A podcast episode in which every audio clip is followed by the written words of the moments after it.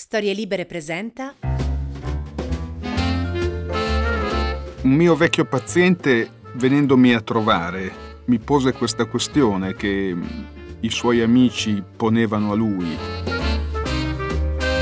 Eh, davvero il sesso, la sessualità, fare l'amore è come bere un bicchiere d'acqua, è cioè un atto naturale, un atto di natura.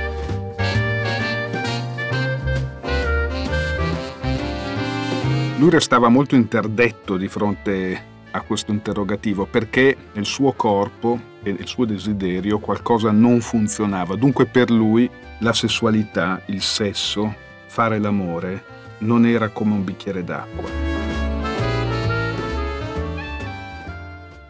Ma potremmo estendere questa massima e dire che in generale, per tutti gli esseri umani, per gli esseri di parola quali noi siamo, il sesso, la sessualità, fare l'amore, non è come un bicchiere d'acqua.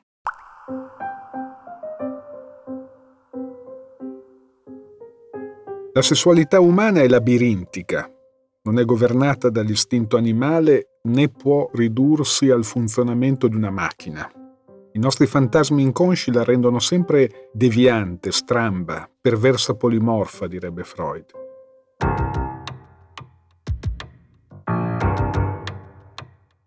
Allora, quale rapporto sussiste tra il godimento sessuale, il desiderio e l'amore? E quali sono gli inciampi più frequenti della sessualità umana?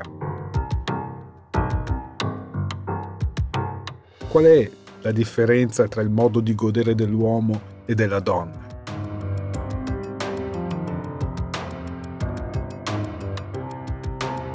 Io sono Massimo Recalcati e questo è La vita erotica.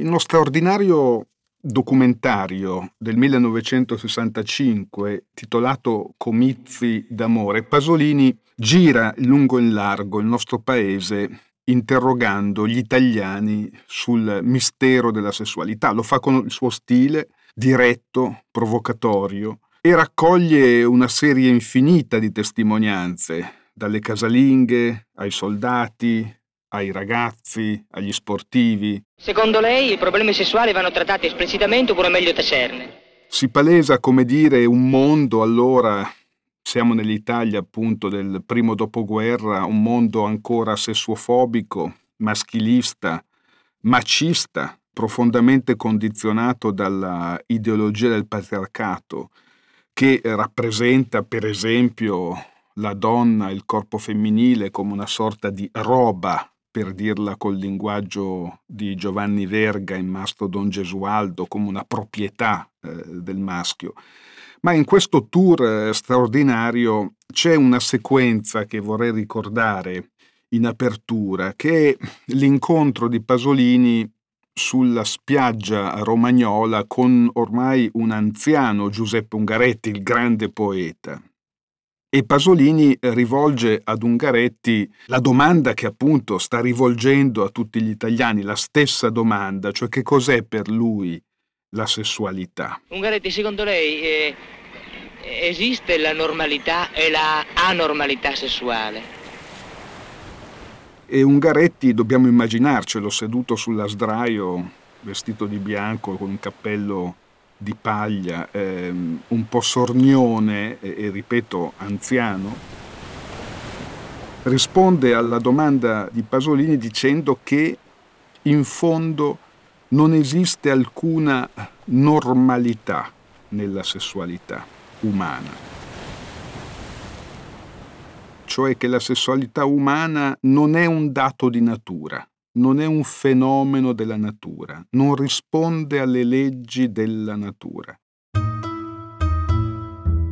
Dunque non esiste norma sessuale, ma aggiunge ciascuno di noi entra nella sessualità attraverso una via obliqua, necessariamente storta, singolare.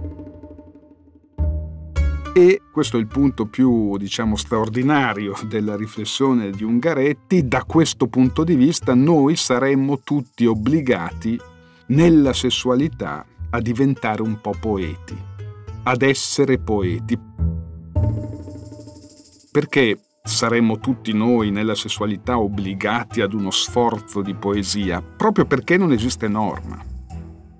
E in fondo che cos'è la poesia? La poesia è usufruire delle leggi del linguaggio delle leggi della grammatica, che sono leggi consolidate, che valgono per tutti, normative appunto, ma al tempo stesso stravolgendole. La poesia è un'invenzione della lingua che trascende il codice della lingua.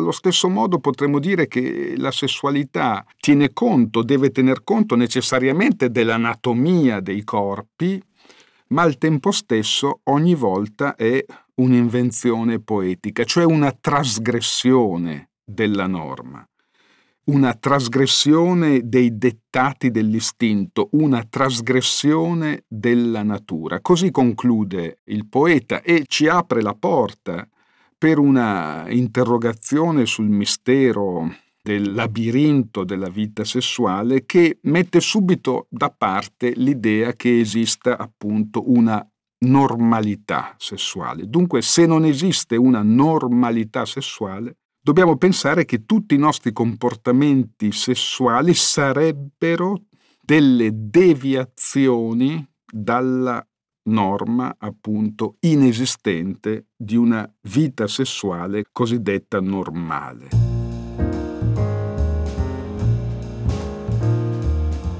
Ecco, qui possiamo subito vedere e toccare con mano, diciamo, la consistenza di una delle grandi intuizioni di Freud, il padre della psicanalisi, sulla sessualità, e cioè noi dobbiamo imparare a distinguere tra l'istinto sessuale e la pulsione sessuale.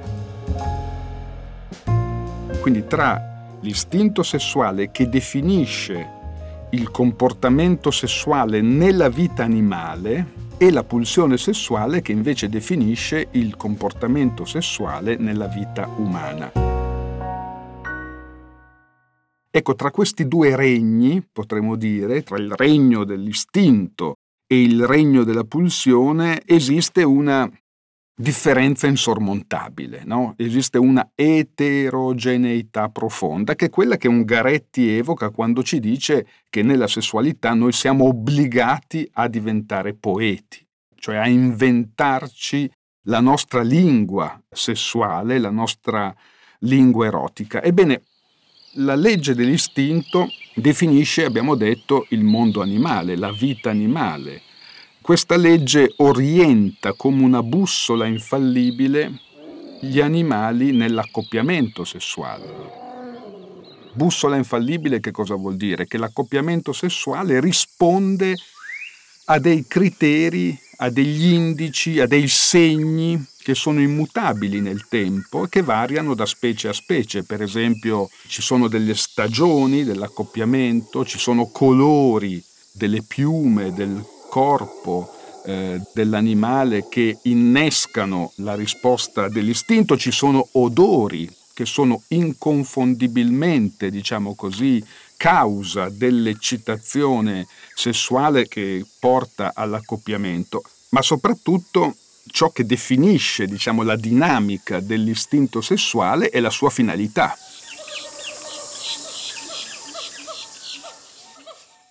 Potremmo dire che nel mondo animale la finalità primaria dell'istinto sessuale è quella della riproduzione della specie. Dunque esiste una subordinazione del godimento sessuale in quanto tale ad una finalità che è una finalità universale, naturale, biologica, che è quella di garantire appunto attraverso l'accoppiamento la riproduzione della specie. Questo è, diciamo, il regno lineare, niente affatto labirintico, che definisce, diciamo, il campo dell'istinto sessuale. Ebbene, la prima grande tesi di Freud è quella di dire che questa dimensione dell'istinto sessuale non può in nessun modo esaurire la dimensione pulsionale della vita sessuale. Dunque dobbiamo stabilire una differenza tra l'istinto e la pulsione. La pulsione, diversamente dall'istinto, non ha affatto come finalità la riproduzione della specie. La finalità della pulsione sessuale nella vita umana è invece quella di garantire il godimento. Il godimento sessuale. Dunque, a che cosa punta la pulsione sessuale? Non alla riproduzione della specie, ma a generare, diciamo così, godimento. E la generazione del godimento non avviene seguendo la bussola infallibile delle stagioni, degli odori, dei colori, eccetera, eccetera, ma avviene sempre in modo, diciamo così, sbilanciato, anomalo, disordinato, anarchico, nel senso che in ciascun essere umano, ecco di nuovo ritornano le parole del poeta, ciascun essere umano entra nella sessualità a partire dalla trasgressione della legge dell'istinto. Allora, questo mi pare il primo punto che definisce, se volete, il carattere ordinariamente perverso della sessualità umana. Freud non a caso definisce eh, la sessualità umana perversa polimorfa, sin dalla prima età, cioè sin dall'infanzia. No? Uno dei grandi contributi che Freud ha dato alla teoria sessuale è quella di mostrare che il bambino non è un essere angelicato, non è un essere asessuato, ma che esiste una sessualità infantile che precede la sessualità ordinariamente genitale dell'adulto e che ne è il suo fondamento. Ora, la caratteristica di questa sessualità pregenitale, infantile, è quella di essere, dice Freud, perversa polimorfa. Che cosa significa? Significa che tutti gli orifizi del corpo, l'orifizio orale, anale, fallico genitale, ma la stessa superficie del corpo, pensiamo alla pelle, diventano zone che Freud chiama erogene, cioè zone in grado di condensare, di generare appunto piacere erotico, di generare godimento. Questa eh, pluralizzazione delle zone erogene, questa appunto dimensione perversa polimorfa della sessualità, prescinde dal primato della genitalità che invece lo sviluppo della sessualità dovrebbe guadagnare nel tempo. Come dire, il bambino freudiano, il bambino perverso polimorfo, gode del suo corpo. Il suo corpo diventa una sorta di meta auto-erotica della pulsione. Questo si può pensare essere il grande contributo sovversivo, rivoluzionario di Freud alla teoria della sessualità, quello cioè di averci spiegato che la sessualità non fa la sua apparizione con la pubertà, quindi con le trasformazioni puberali del corpo, ma che esiste una sessualità pregenitale, appunto infantile, che precede la sessualità cosiddetta genitale adulta. Ora, questo pensiero di Freud, per quanto possa sembrare e per certi versi è sovversivo, era un'idea molto condivisa nella comunità scientifica di quel tempo, cioè pedagogisti, eh, psicologi dell'età evolutiva avevano osservato no, le marche evidenti che come dire, facevano risaltare una sessualità o un interesse sessuale del bambino nei confronti del proprio corpo. Il vero passo sovversivo di Freud dunque non consiste tanto nell'aver rivelato l'esistenza di una sessualità infantile perversa polimorfa che precede l'affermazione della sessualità cosiddetta genitale, adulta, eccetera. No, c'è qualcosa di più scabroso, no? c'è qualcosa di più come dire, indigeribile per certi versi che Freud vede e che ci dice. e cioè che quella sessualità, quella infantile, quella che prende corpo per esempio nel piacere di succhiare, no? o nel, pre- nel piacere di toccare il proprio corpo, o nel piacere di trattenere le proprie feci, quindi questi piaceri che sono piaceri erogeni ma che eccedono e sono diversi dal piacere sessuale polarizzato attorno alla genitalità, ebbene che tutti questi piaceri di cui il bambino fa esperienza costituiscono il fondamento inconscio della sessualità dell'adulto. Che cosa significa questo?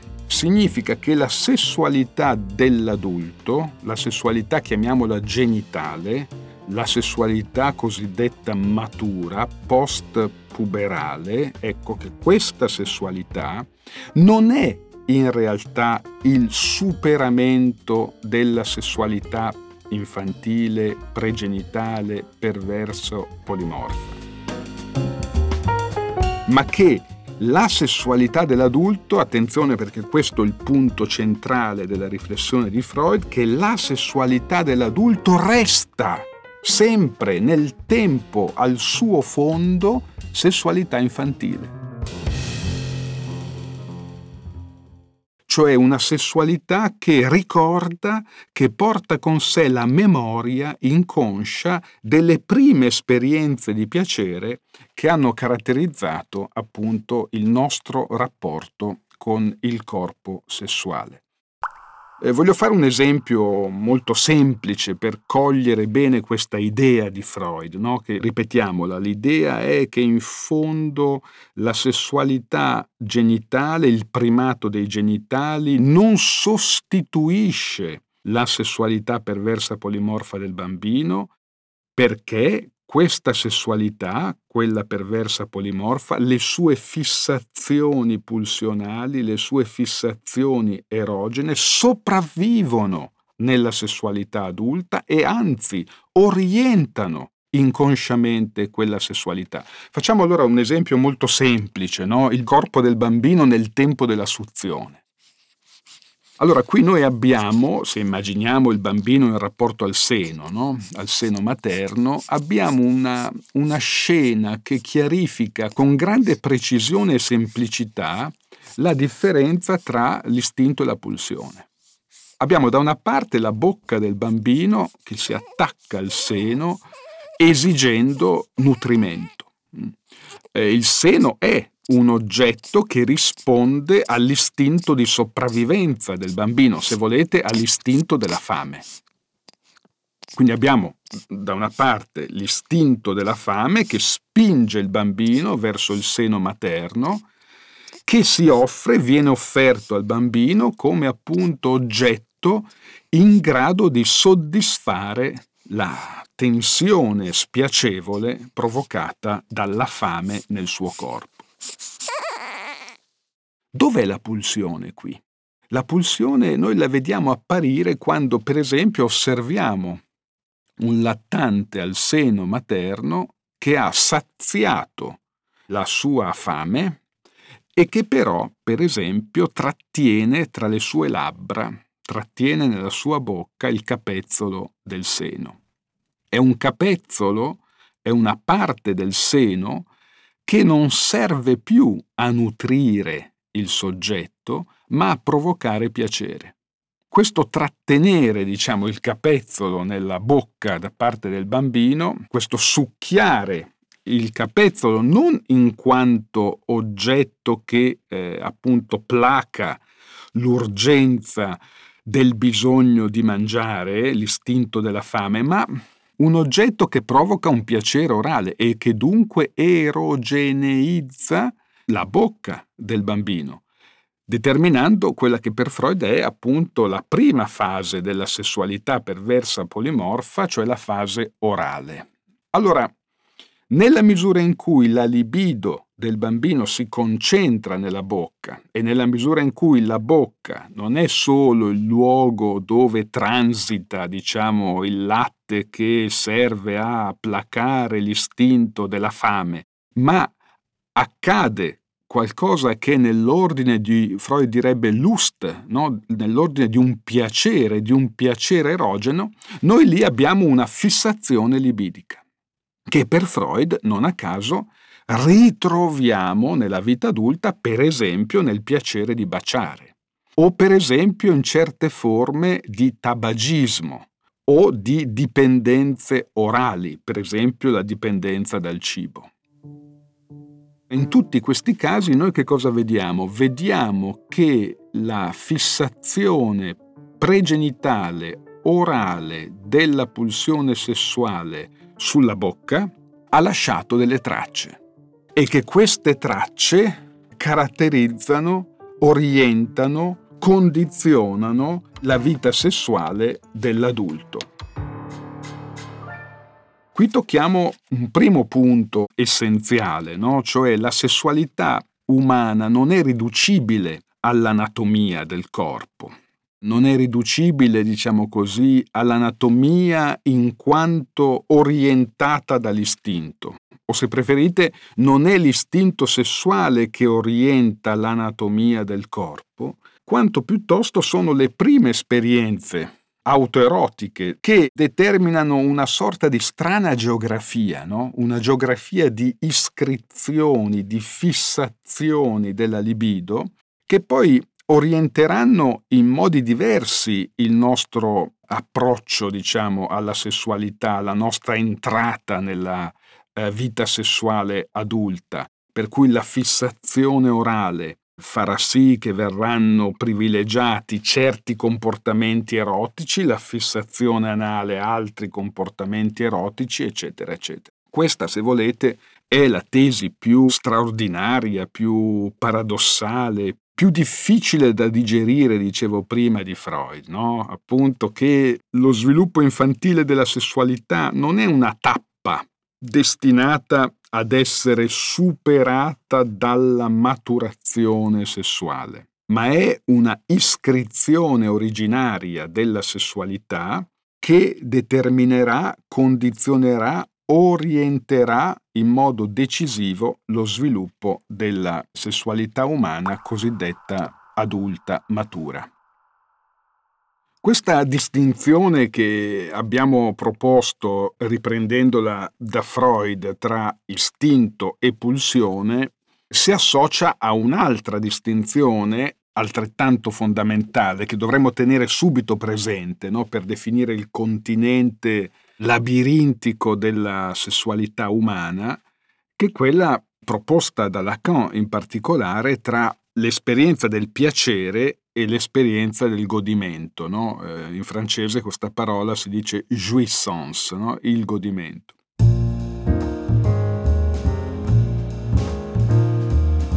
Secondo Lacan, queste due esperienze, diciamo così, anch'esse eterogenee. E, ecco la tesi, nella sessualità umana prevale l'esperienza del godimento su quella del piacere.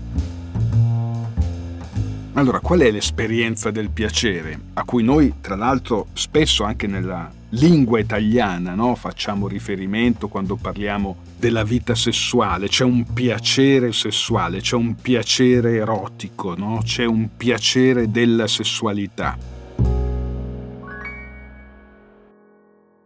Secondo Lacan il piacere indica, diciamo così, una condizione di benessere che ha come caratteristica principale l'equilibrio, l'armonia, la moderazione. Se volete, il piacere comporta sempre, cito l'etica di Aristotele, una virtù mediana, cioè esclude gli eccessi, no? C'è sempre qualcosa di temperato nel piacere, di equilibrato nel piacere, anzi sarebbe il soddisfacimento di questo equilibrio. Quando Lacan prova a darci un'immagine molto semplice di che cos'è l'esperienza del piacere, ci dà questa immagine molto bella no? del gatto d'inverno sopra un termosifone. Immaginiamo i nostri gatti no? sopra il termosifone d'inverno, è un'immagine del piacere. perché si vede l'occhio socchiuso del gatto, il suo corpo spaparanzato sopra il termosifone, è una condizione, diciamo, di estasi senza turbamento, senza tensione, di equilibrio appunto piacevole, no? Ci sono infinite esperienze di piacere che noi eh, possiamo fare nella nostra vita ma tutte queste esperienze hanno come attributo fondamentale appunto l'assenza di tensione, cioè il raggiungimento di una zona di equilibrio, di armonia, potremmo dire anche di pacificazione. Appunto il gatto disteso sul termosifone è un'immagine, come dire, di pacificazione del corpo. No? Ecco, se noi entriamo nell'esperienza del godimento sessuale, eh, dobbiamo rinunciare a questa rappresentazione pacificata del corpo. No? Il piacere non è più una categoria sufficiente per dire l'essenziale di ciò che accade nella vita sessuale. Nel senso che la vita sessuale implica essa stessa, proprio nel suo darsi, no? nell'esperienza che ne facciamo, non implica affatto l'esclusione della tensione. L'eccitamento è un'esperienza della tensione. L'orgasmo stesso è un'esperienza di tensione che raggiunge certamente, diciamo così, una scarica e dunque qualcosa che è nell'ordine del piacere, ma solo in un tempo secondo, no? cioè il rilassamento, la pacificazione, il diventare un po' come i gatti sdraiati sul calorifero è qualcosa che segue, diciamo così, l'atto sessuale, ma non definisce l'atto sessuale. L'atto sessuale porta con sé una, come direbbe Bataille, una vertigine, un'estasi, un'esperienza di turbamento, di perturbamento, qualcosa che interrompe l'equilibrio del piacere che diversamente da quello che pensa Aristotele non si accontenta della virtù mediana, cioè di un temperamento del piacere, ma che porta con sé sempre una spinta verso l'intemperanza, verso l'eccesso, verso, come dire, l'estasi dell'incontro tra i corpi, dove tutto si confonde, dove i confini vengono oltrepassati. Innanzitutto il confine che separa me dall'altro, no? in un rapporto sessuale o nella dimensione erotica dell'incontro, chi bacia e chi è baciato, chi abbraccia, chi è abbracciato, chi penetra, chi è penetrato nel tempo dell'estasi è come se i confini, come dire, perdessero la loro identità rigida e noi facciamo esperienza appunto dell'estasi nel senso più profondo del termine, cioè dell'uscire fuori da noi stessi, con anche un elemento motivo di perturbazione dell'ordine e della nostra identità. Voglio citarvi un paziente che eh, diciamo la sua vicenda veramente ci aiuta a mettere insieme quello che dicevamo prima a proposito di Freud della distinzione tra istinto e pulsione e quello che abbiamo appena detto a proposito di Lacan e della distinzione tra piacere e godimento. Si tratta di un signore, un professionista con eh, un potere, diciamo, decisionale molto importante nell'azienda per la quale lavora, è un uomo sui 50 anni, ha una famiglia a cui tiene molto, una moglie che descrive piena di grazia, bella e di cui è profondamente innamorato, dei figli cresciuti con grande attenzione e scrupolo educativo e amore, come dire una vita pienamente realizzata, potremmo dire.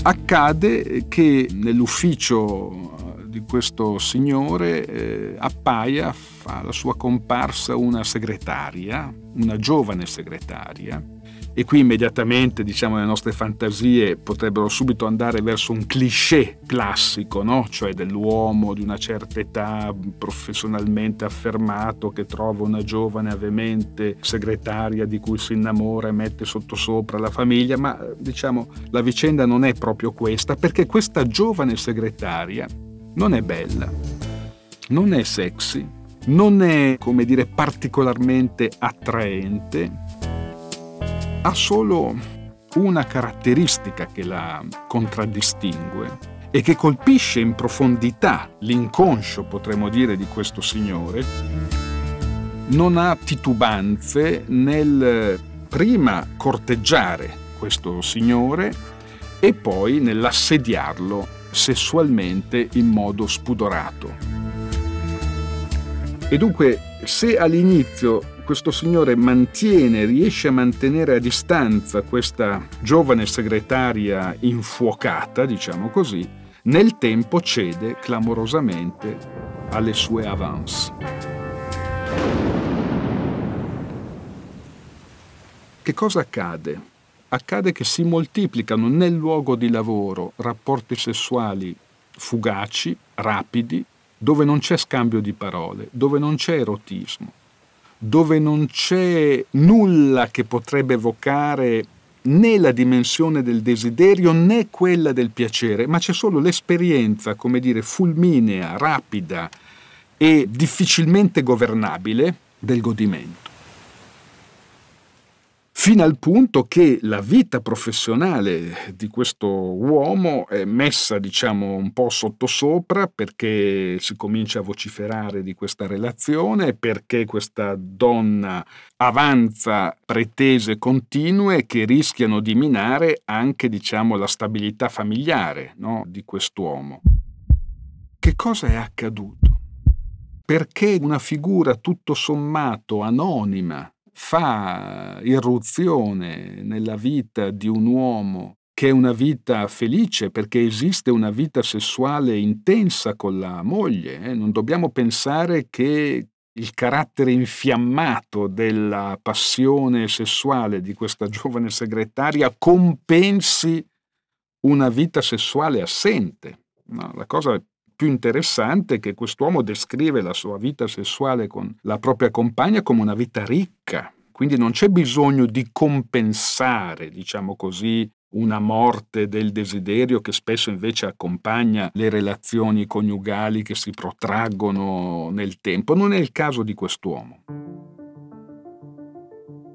Nell'analisi quello che noi scopriamo lentamente è la particolare iniziazione sessuale di quest'uomo che avviene con una donna adulta, quest'uomo da ragazzino aveva 13 anni, la sua vicina era una signora che viveva da sola e che lo approccia sessualmente in modo diretto e lo inizia alla sessualità in questa forma. È un rapporto che durerà diversi anni, è un rapporto senza parole, senza legame sociale, senza vita pubblica, senza condivisione di passioni, ma in cui quest'uomo fa l'esperienza di essere oggetto sessuale di una donna. Ora questa traccia di godimento si iscrive nell'inconscio di quest'uomo ed è come se restasse silente nel corso di tutta la sua vita, che invece è una vita che ha emancipato radicalmente quest'uomo dalla posizione di oggetto. È un uomo di successo, è un uomo che gestisce potere, è un uomo che ha realizzato, diciamo, tutto quello che si può realizzare in una vita, ma che rimesso di fronte a questa situazione con la giovane segretaria che gli ricorda il suo essere stato oggetto, diciamo così, incontra qualcosa che Freud definirebbe come più forte di lui. Cede di fronte a cosa? Cede di fronte alla spirale di godimento che porta con sé, come Lacan ci spiega, sempre qualcosa nell'ordine della vita e nell'ordine della morte. C'è una riflessione molto acuta che il filosofo Bataille fa su questo punto, no? pensando per esempio all'esperienza che è il colmo della vita erotica, se volete, l'esperienza dell'orgasmo, perché l'esperienza stessa dell'orgasmo è un'esperienza per un verso vitale, per un verso affermativa, per un verso è una realizzazione piena del piacere, ma per un altro verso, come Bataille nota, è anche un'esperienza di perdita di sé di perdita dei propri confini, di spersonalizzazione, di caduta nell'anonimato.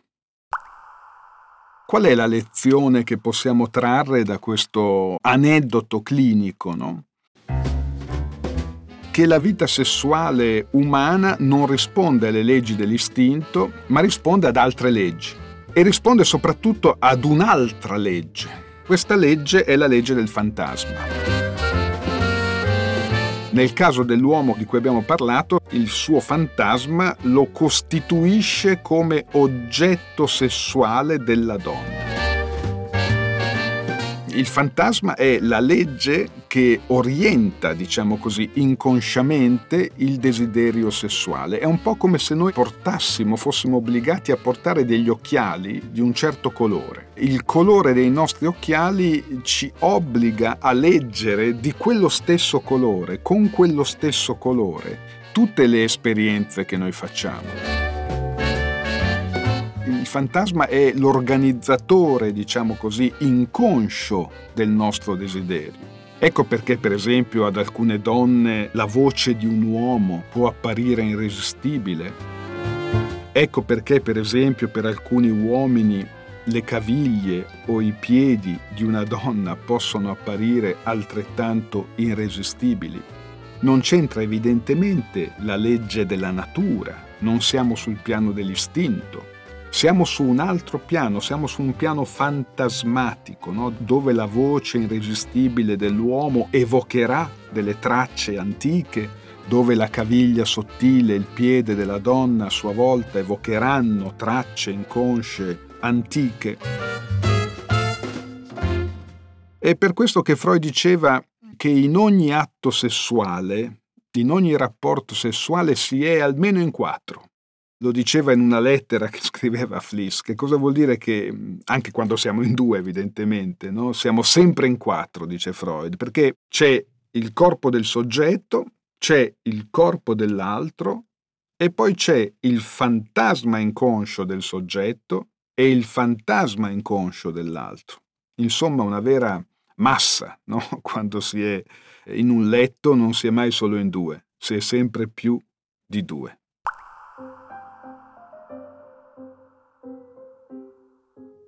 Io sono Massimo Recalcati e La vita erotica è una produzione di storielibere.fm a cura di Alessandra Rossi.